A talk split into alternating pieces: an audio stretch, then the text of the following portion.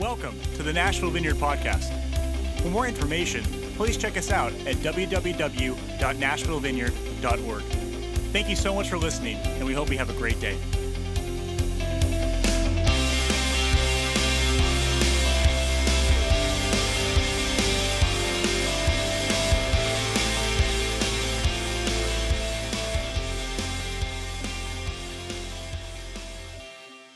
So, if, uh, if you haven't known, this, uh, this past month we've been walking through the Lord's Prayer uh, as a guide for us into how we're to pray. And so, we, we have called this series Harp and Bowl, and we're borrowing that uh, from Revelation uh, chapter 5, where uh, music and prayer surround the throne day and night. And we want to be a people of prayer. We feel like God has, has really been Im- impressing on us the need for prayer and the need, need to grow in our prayer language and our prayer lives. And how do we, how do we move beyond just ticking off a list of needs for two minutes in the morning and, and all of that? And so we're, we're encircling that and informing that with our worship, with what we just did for the past 40 minutes. We came in and we did sort of a Christian karaoke. And if you're, if you're not familiar with that, it's, it's, it's different. It's, it's, it's, it's strange. It's wonderful. We love it. And, and, and we do it a lot around here. But if you're, if you're not used to it, you're probably wondering, what are we doing? And so we're, we're sort of talking about prayer and about singing our prayers and praying our songs and, and how that all works together for, for us in order to help us to become a people of prayer. And so if you think about the songs that we, that we sang, we sing that He's a good, good Father. And we want those, those words and those, those truths deep inside of us when things start to look otherwise. When, when God looks anything but good because of the circumstances that we face, we want that song to spring up and, and to echo into our minds no, wait a minute, He's a good, good Father. It's who He is. A lot of times, our circumstances and the situations point to other conclusions than that God is good. But we become anchored in the idea that, that God is good. And whatever's going on around us, He's just, He's good. And, and whatever it looks like on the surface and how things are working out and the trouble that we're facing and, and the things that we're losing, we understand that above all of that, He's, he's good. And so it's a way that that begins to inform our, our prayer life. I just want to be where you are. I, I, just, I just want to do what you're doing. I just want to go where you're going. I just want to be with you. I just, that's all I want. And so that, that song becomes our prayer. And so as we come together week in and week out, we're, we're learning and we're informing our prayer lives with the songs that we're singing. Because life will, will tell us that it's different. The world teaches us over and over again that that there is no such thing as a God who works miracles. That, that this is all there is in this situation, in this circumstance, is, is all that we have, and, and it's going to take us out. And so we, we want then to that prayer to spring up no, wait a minute. You are the God of miracles. You're the God that is above my problems, above my needs. You're, you're that God. And so when we come together, we're, we're singing these songs. These songs are prayers and they're informing how, how we enter in and how we pray. And so, within that context, the Lord is teaching us how to pray. And so, we're, we're, we're, we're pulling all of this right out of the Lord's Prayer. It's really for us, it's not for Him, it's for us. The disciples gathered around him and they said, Hey, our lives look different than yours. You seem to pray a lot. Could you teach us how to pray? And then he did. And so, what we've been doing as we've been starting off uh, each week we're, we're going to rise and read the Lord's Prayer together. Okay? So you can stand up at this point. So he says, then, therefore, pray, Our Father in heaven, hallowed be your name. Your kingdom come, your will be done, on earth as it is in heaven. Give us this day our daily bread, and forgive us our debts as we forgive our debtors. And do not lead us into temptation but deliver us from the evil one. For yours is the kingdom and the power and the glory forever. Amen. You may be seated. Lord, we thank you so much for your goodness. We thank you that you do teach us how to pray. Lord, I ask that you come today and that you be present in our midst. Holy Spirit, would you have your way today? Would you give us ears to hear and hearts to receive what it is you're saying to us? And it's in your name we pray, Jesus. Amen. So we're walking through the Lord's Prayer. We talked about the first week, he says, Our Father. We're praying to a Father, a good, good Father, we just sang about. And it's who He is. And, and so we're, we're coming to a Father. And when we have needs, we, we need to talk to, uh, to God as though He is a good Father who loves us, who's in heaven, our Father in heaven. We have a heavenly citizenship. If, if, our, if our Father is in heaven, that means that, that there's something about our dual citizenship. We're, we're part of this earth, but we're not part of this earth because our Father lives in heaven and his name is holy. And so we're praying these things and say, we say, Lord, in your name is healing, in your name is provision, in your name is peace, in your name is rest. In your, these, are, these, these are your names, and you wouldn't have named yourself a lie. This is who I'm praying to. This is, this is who I'm, I'm leaning into. This is where I'm running when, when the world begins to crash in around us. And then we move into, Lord, would your kingdom, would it just come here? Would your kingdom come here would your will be done here as it is in heaven? Would heaven come here? Would it come closer?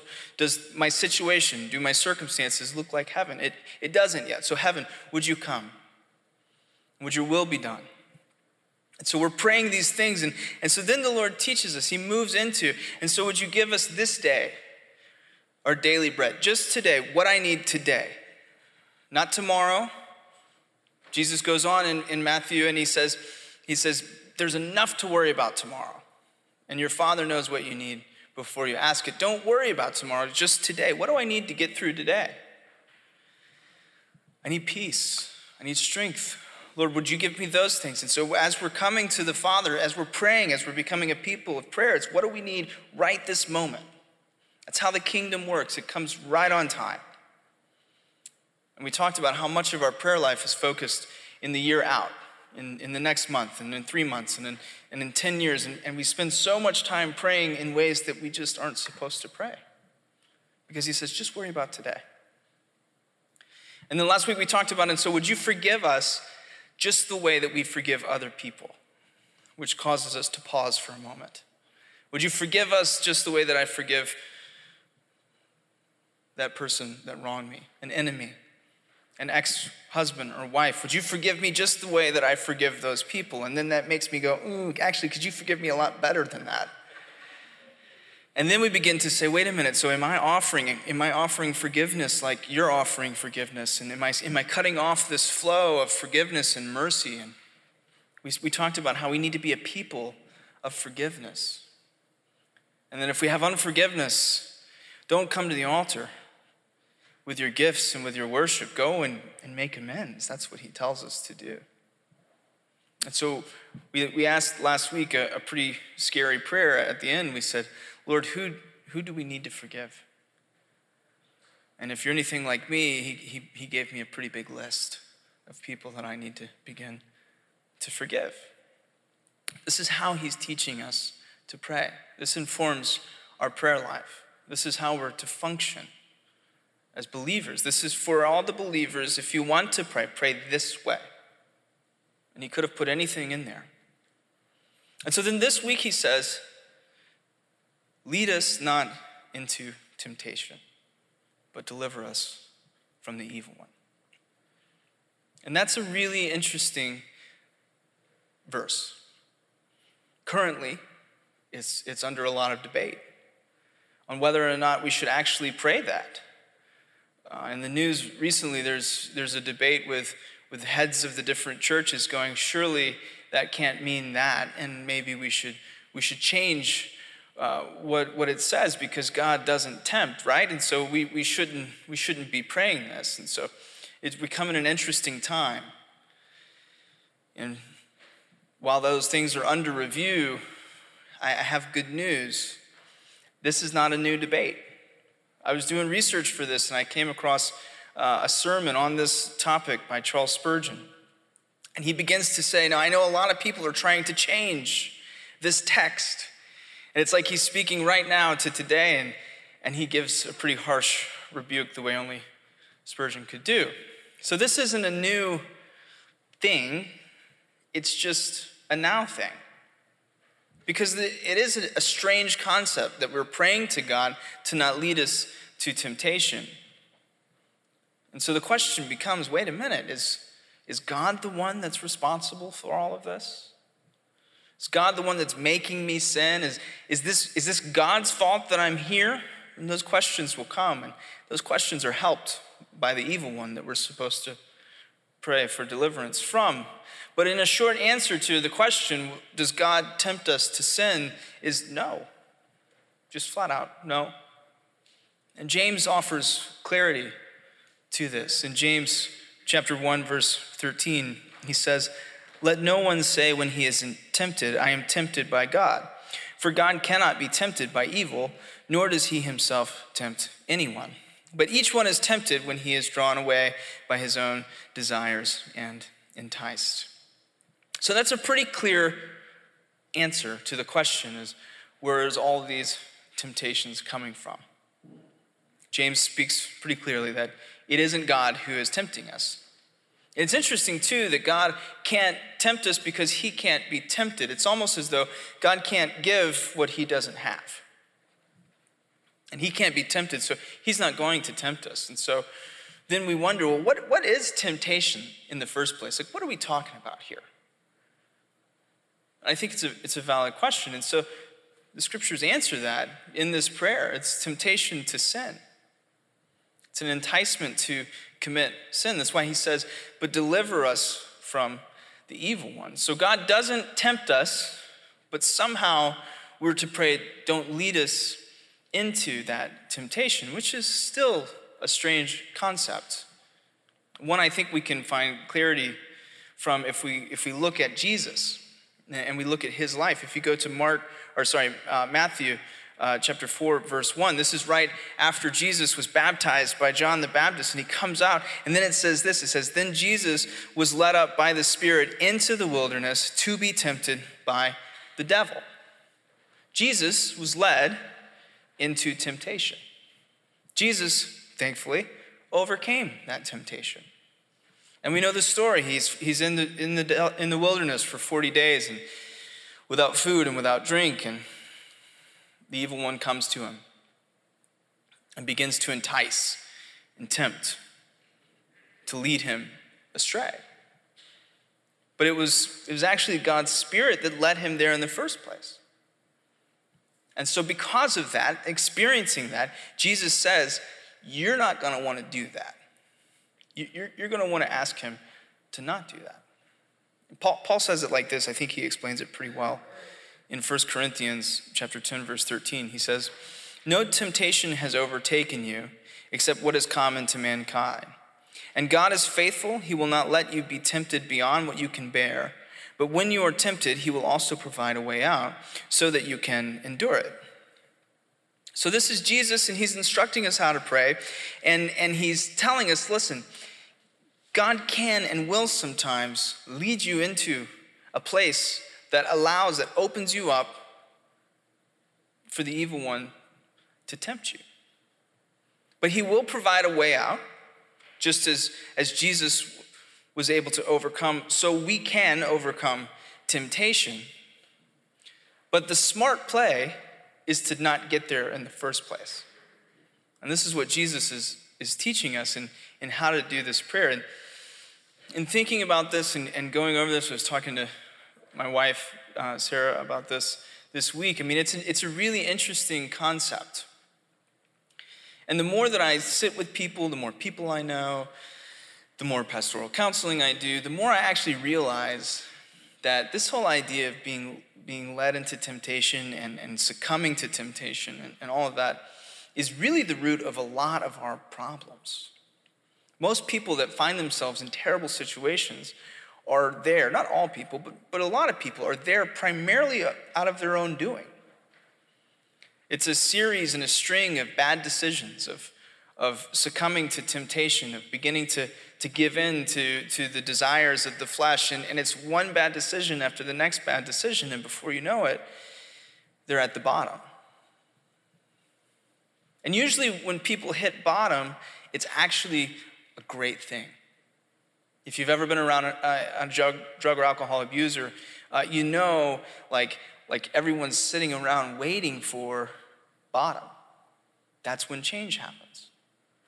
It's at rock bottom. And there's times that you're sitting with people and you're trying to counsel, and, and really in your heart, you know, this one's gonna have to learn the hard way. And so often, I think we all are learning things the hard way. And just think about like how many times you've made decisions that, that were, were gratifying something other than what God was leading you into, what God was, was asking you to do. And then those decisions snowball.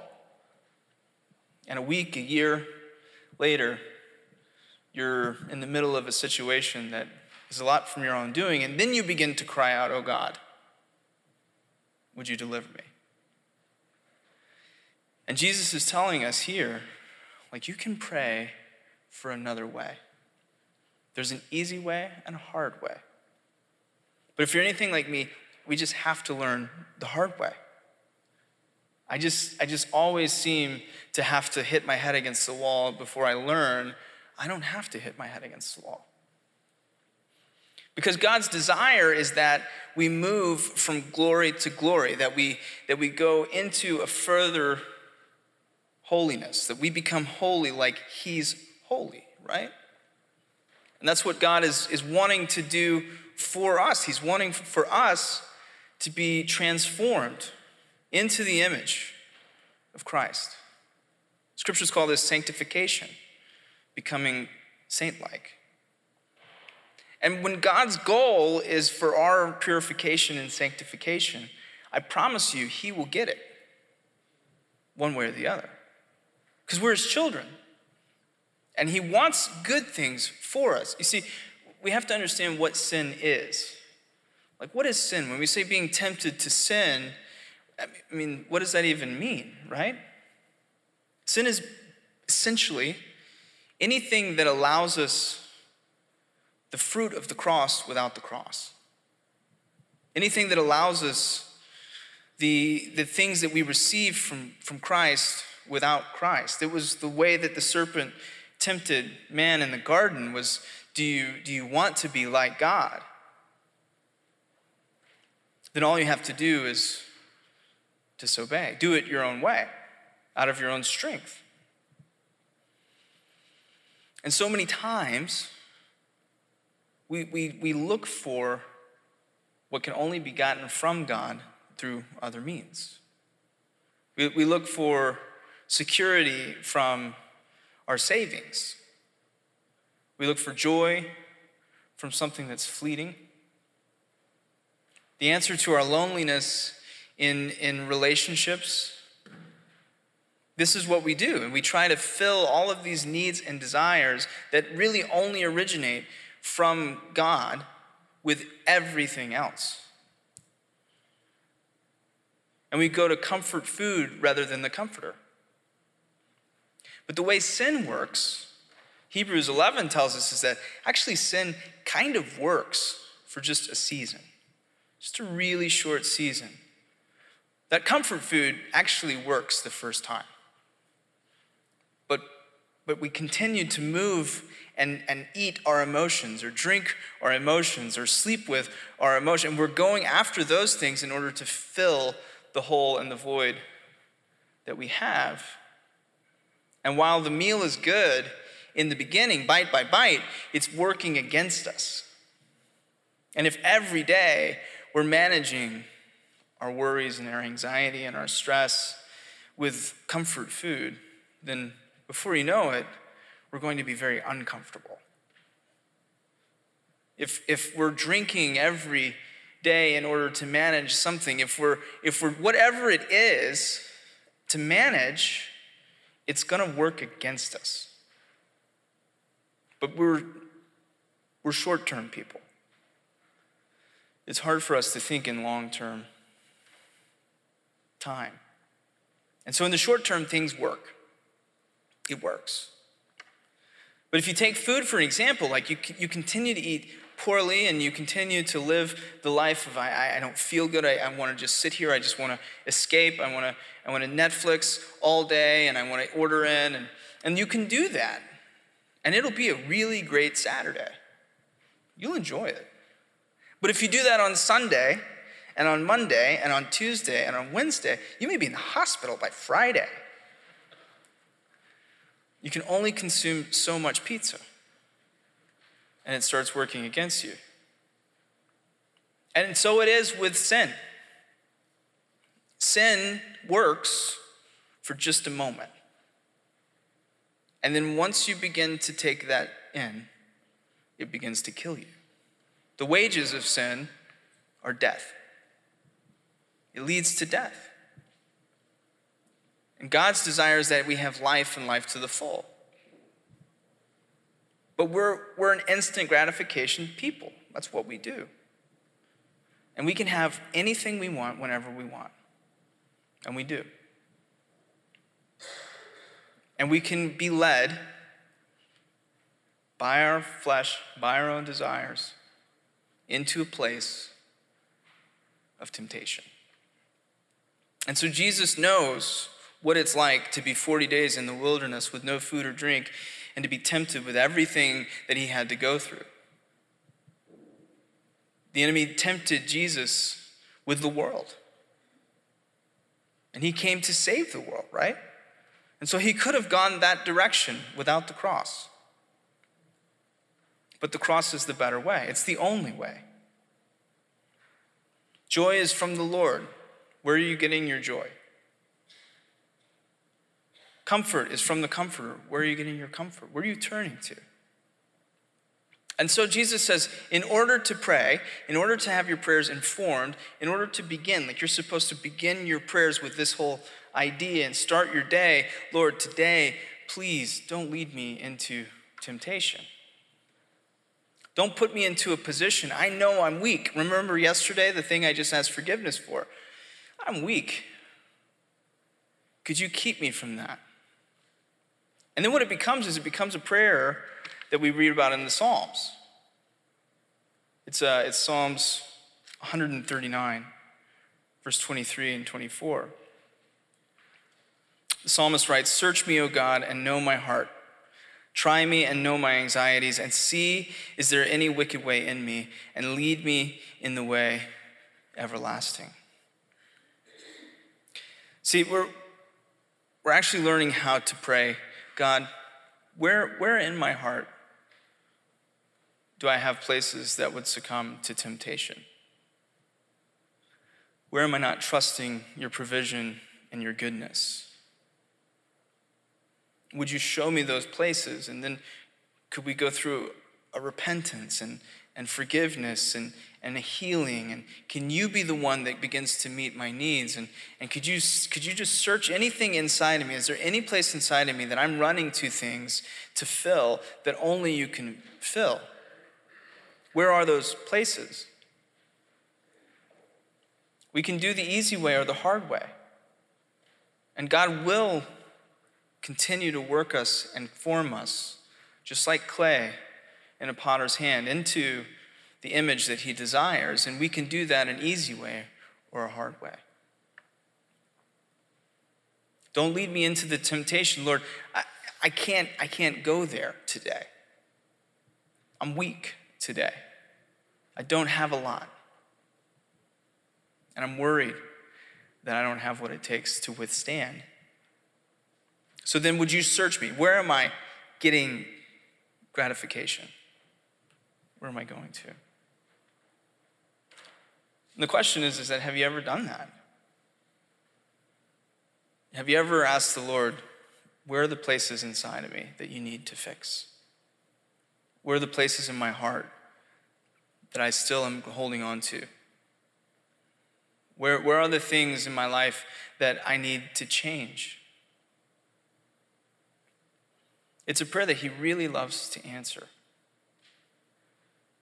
And if you begin to pray it, if you begin to ask the Lord, okay, Lord, I'm, I'm not going to pretend like I'm, I'm, I'm here. Like, I'm not going to pretend that I'm already all together, that I'm a, a super Christian. There's places in my heart that I don't recognize. There's things in my heart that I haven't dealt with you yet. Would you begin to bring those up and, and to show me what you have for me? It's a good prayer. And when we do that, he delivers us from the evil one and he, and he rescues us in an attempt. And then we begin to get our joy from Jesus. We begin to get our goodness from God. We begin to get all of those things that we've tried all those different ways. We begin to go to the source. And he shows us and he shapes us. And he begins to form us then into his image and his likeness. And so we're praying, God, Forgive me as I forgive those who have hurt me. Show me those people that I haven't forgiven. Begin to transform me. Begin to shape my life. Begin to move me into that. Would you change me? Would you help me? Would you begin to, to move me into a deeper level of your love? And we're, we're praying that every day. Where in my heart am I not trusting you today? What is stealing my joy today? And how can I combat that? And we can begin to be delivered from the evil one. And so we, we talk about this, and it seems ethereal sometimes. But I had, I had a really interesting conversation uh, with Howie before he passed. And we, uh, I was at his house, and how he'd been a believer for years and years and years and years and years. And only recently had the Lord shown him that there were still places in his life that he had to deal with. That he was still doing things that he shouldn't have done, and that, and that there was still work yet to be done, and we all have work to be done. And so he, he was talking to me about, like, in the fall, like, he realized there were all these different things that he needed to take care of with the Lord. And so he had spent month after month in prayer and, and fasting and, and leaning into scriptures and, and saying, Lord, okay, I want to be, I want to be delivered from this. Would you deliver me from these patterns that I've lived over and over again? You begin to see the weight of different things. And so as we as we sat together right before he went in the hospital, like I think it was a week before he passed, he told me that the past month has been the freest he's ever been in his whole life. That it had happened. He said, I don't know what happened, but it's happened. I've been delivered. And he was walking in a faith that was more rich than anything that he'd ever experienced up until that point. And it's a picture of what we're to be. That each day we're supposed to greet the day with what else? What else do I need to give up? What else do I need to do? Who else do I need to forgive in order to be more like you, to be where you are? Because Jesus, you're here. Like, I know you're here, and you're not doing what I'm doing right now. So, what are the things that I'm doing that are keeping me from being with you? Now, this isn't a salvation thing, this is a sanctification thing. This is us being transformed into his image. So, as we close today, I think that's the, the prayer. And if you haven't prayed it before, I will promise you it is a scary thing to pray. Search my heart. You may have to ask forgiveness from someone that you've wronged. You may have to make uncomfortable phone calls. I was with a, a, a lady a couple, maybe a year ago, and she prayed that prayer and she was praying that prayer, and she doesn't go here, she, she's a part of another congregation. And the Lord showed her a place that years ago she had stolen. And instead of sweeping it under the rug anymore, the Lord said, You, you need to make that right. And so she went through this embarrassing, awkward, it can be hard to follow Jesus. Do you know that? But the end is really good. And so the prayer then is would you just, would you search me? Know all my anxiety. Know everything that's causing me harm, so that I'm not led into temptation, but as the psalmist puts it, so that you can lead me into righteousness. If we're going to be led somewhere, it's towards righteousness. So we're going to stand and we're going to sing a prayer and begin to begin to ask the Holy Spirit, would you search my heart? Would you bring to mind those places that I don't trust you, those places that I'm not believing you? And then, and then what you do is you go back to the last verse Would you forgive us? This is what it means to live a life of repentance, to be constantly dialoguing with the Lord through the Holy Spirit. Where do I need to change? What do I need to change? How can I be more like you? And then afterwards, we're going to come back up. We'll have some time for ministry. So, Holy Spirit, we do ask that you search us.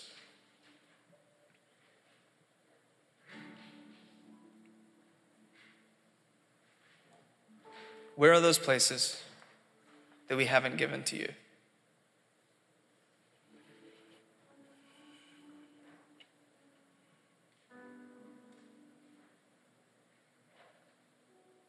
Would you begin to speak to us? Lord, we, we just want to be where you are. We want to do what you do. We want our hands to be free to do the work that you have ahead of us, our hearts to be pure in order to receive what you have for us. And then, Lord, those things that are coming to mind would you help us? Would you deliver us from those? Would you forgive us? Would you cleanse us? Would you keep us close to you? For all upcoming events or more information about the Nashville Vineyard Church, please check us out at www.nashvillevineyard.org. Thank you again for listening, and we hope you have a great day.